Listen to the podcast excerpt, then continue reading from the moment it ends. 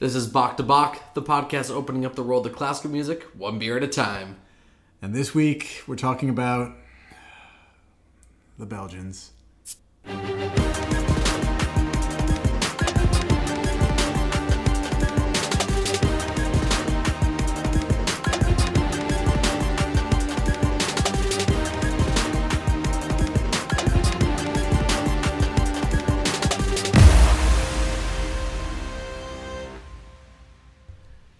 So it is officially December 2016. That means the worst year on the books is almost over. It's, and if you are one of those few people that we admire that has actually waited to put up your Christmas decorations, it, it it's okay It's now. okay. You can, It's you can actually do it. If you We are in- started in September, then stop listening. we are 19 days until, um, you know, good old Christmas Day, and then 20 days until Boxing Day, which is much just as exciting. Anyway, You know how much I love Boxing It's Day. a good day.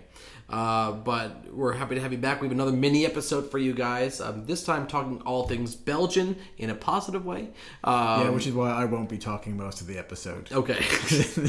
so um, we, we're featuring Belgian beers, and in, in lieu of, not in lieu, in side by side with that, we are featuring uh, a Belgian composer, which is really new, and some fun facts about him as well. Uh, just a side note, uh, there's, there's a, a very good friend of mine named uh, Bram van Louveren who is Belgian. Uh, I need to just say right now, I love Bram with all of my heart. So Bram does not incur any of my, my Belgian. Uh, Bram, I do not know you, but I know based on Matt's facial expression right now that he is sincere. Yeah, yeah, you uh, you you love Bram. He and his family are absolutely lovely, um, and he is a listener to the show. So we got to make sure that Well, we. Um, we gotta support him. Bram, I miss you, buddy.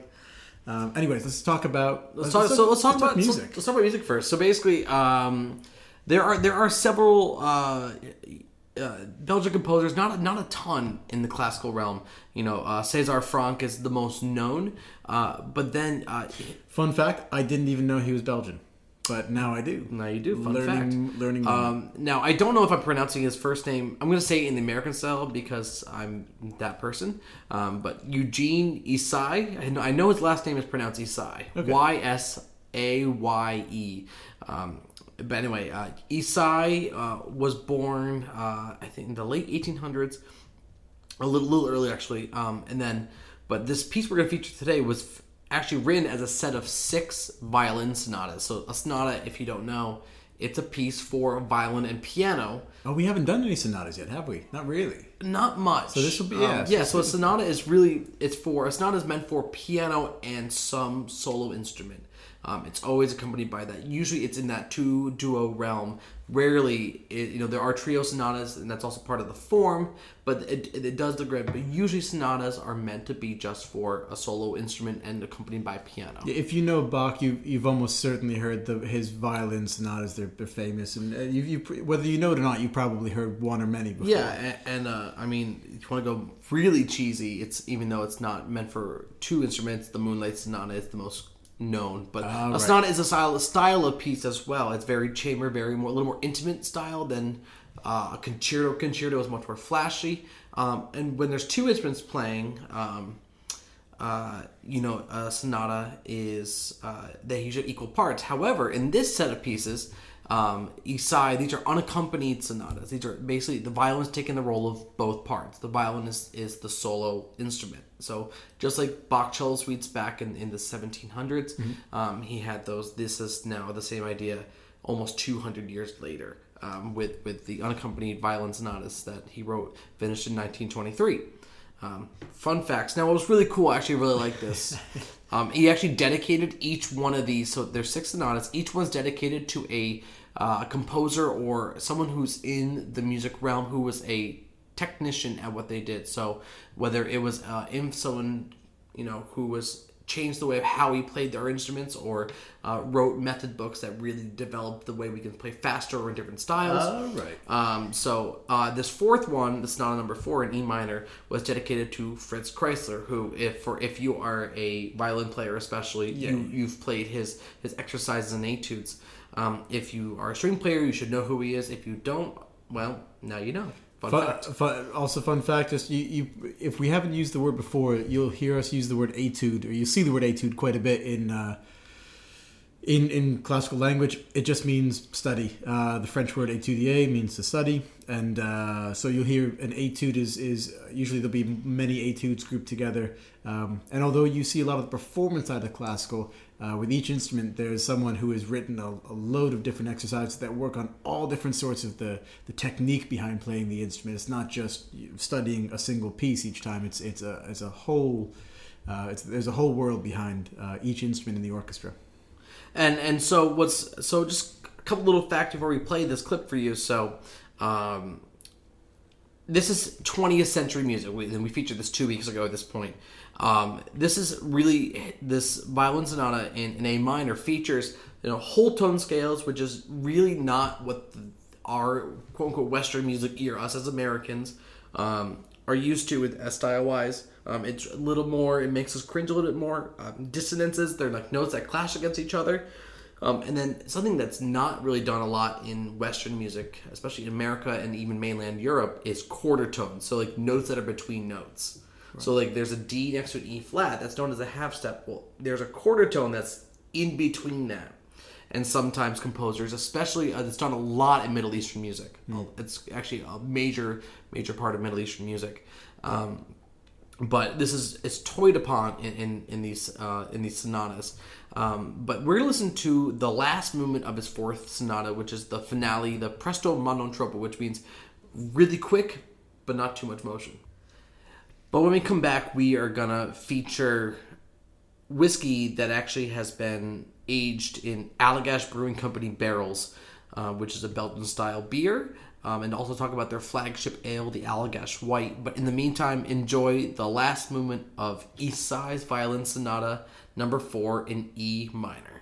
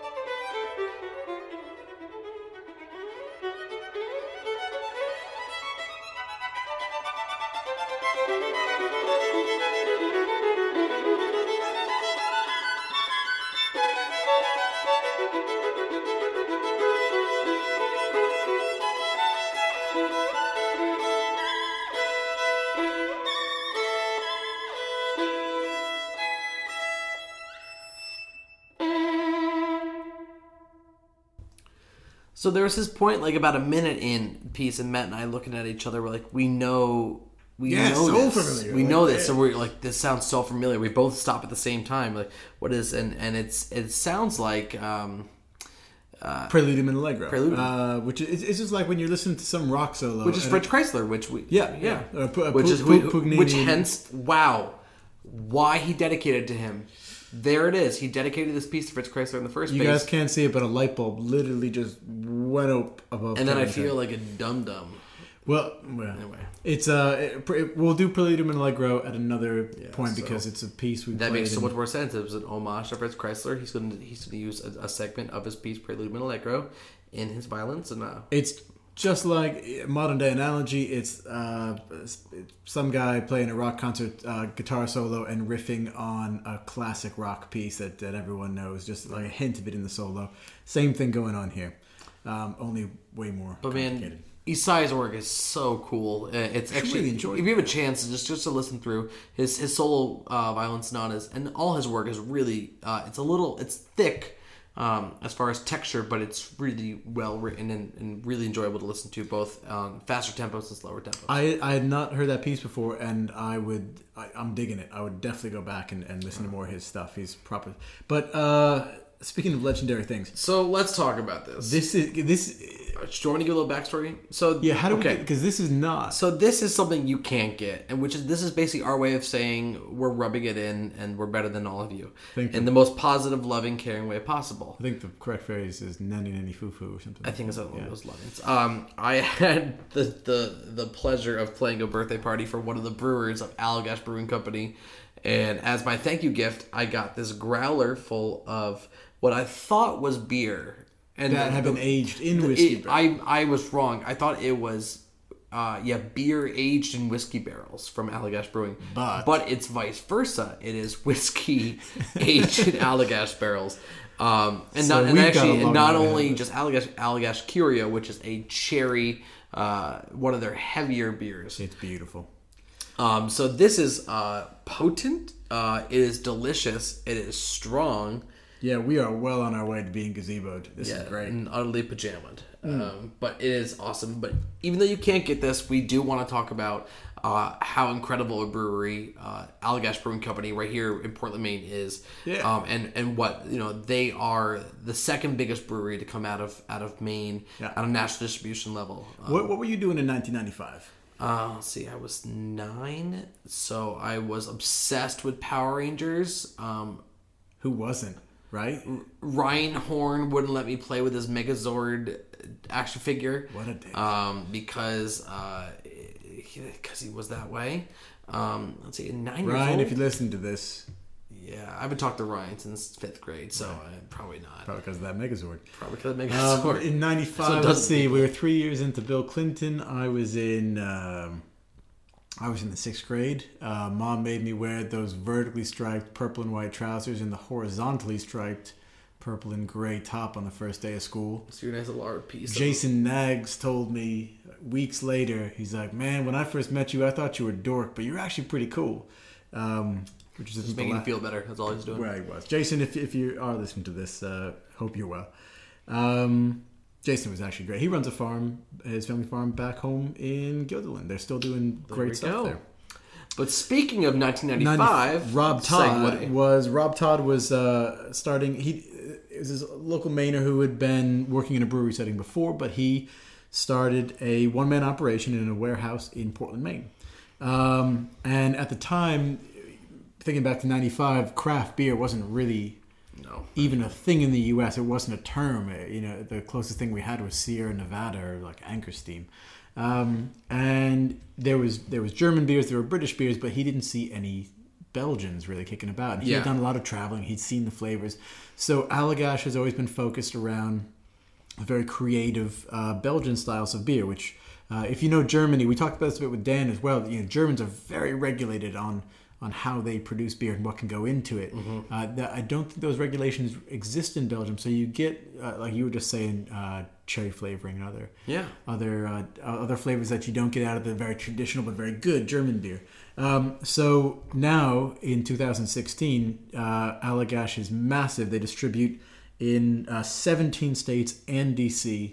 uh, they are people travel far and wide to, to see these and guys. and usually it's actually been really cool. You see it at fairly higher end restaurants. It's not just Yeah. on your average draft list. It's it's it, when it's out of state. Um, it's very. Oh yeah. It's it's at It's the good stuff. higher higher end restaurants.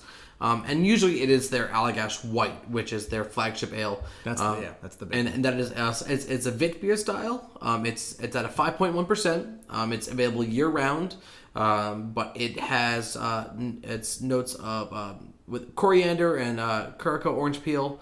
Um, it's it's a little fruitier in taste, a little sweeter in taste, and most Belgians are a little sweeter in taste, much weedier, hence you know the type of beer. Yep, yep, yep. Um, uh, you you definitely have that that that kind of texture to it. Um, that body to it, um, but it is generally on the sweeter side, and so that's why you start to see a lot more with the cherries um, and, and and some of the more fruits that are that are used in the brewing of it. Yeah, and, and what's great about Allagash is that they have their their lot. They have tons of beer that they offer, tons of different styles. So there's no matter what you're into, there's something for everybody at this place.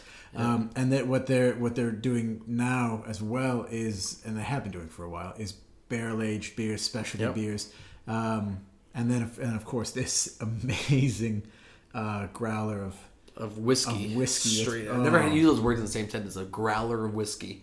Um, but one thing that's actually really good. So I, I recently went to the brewery, and I've not been in, in several years Hmm. before they did a giant renovation. So not only is the new tasting room at uh, it's right on Industrial Way in Portland. From downtown Portland, it is a 10 minute drive. It's where Bissell Brothers used to be. You also have Austin Street Brewery, and you also have Foundation literally right next door. So you can do a three brewery stop with food trucks out front. have a designated driver. Um, but what's cool is that their tasting room, their flights are free. Um, to do to, to do a flight that. tasting, it's free. Um, you get uh, you get a flight of five. Um, you get a token. Uh, their materials are fantastic.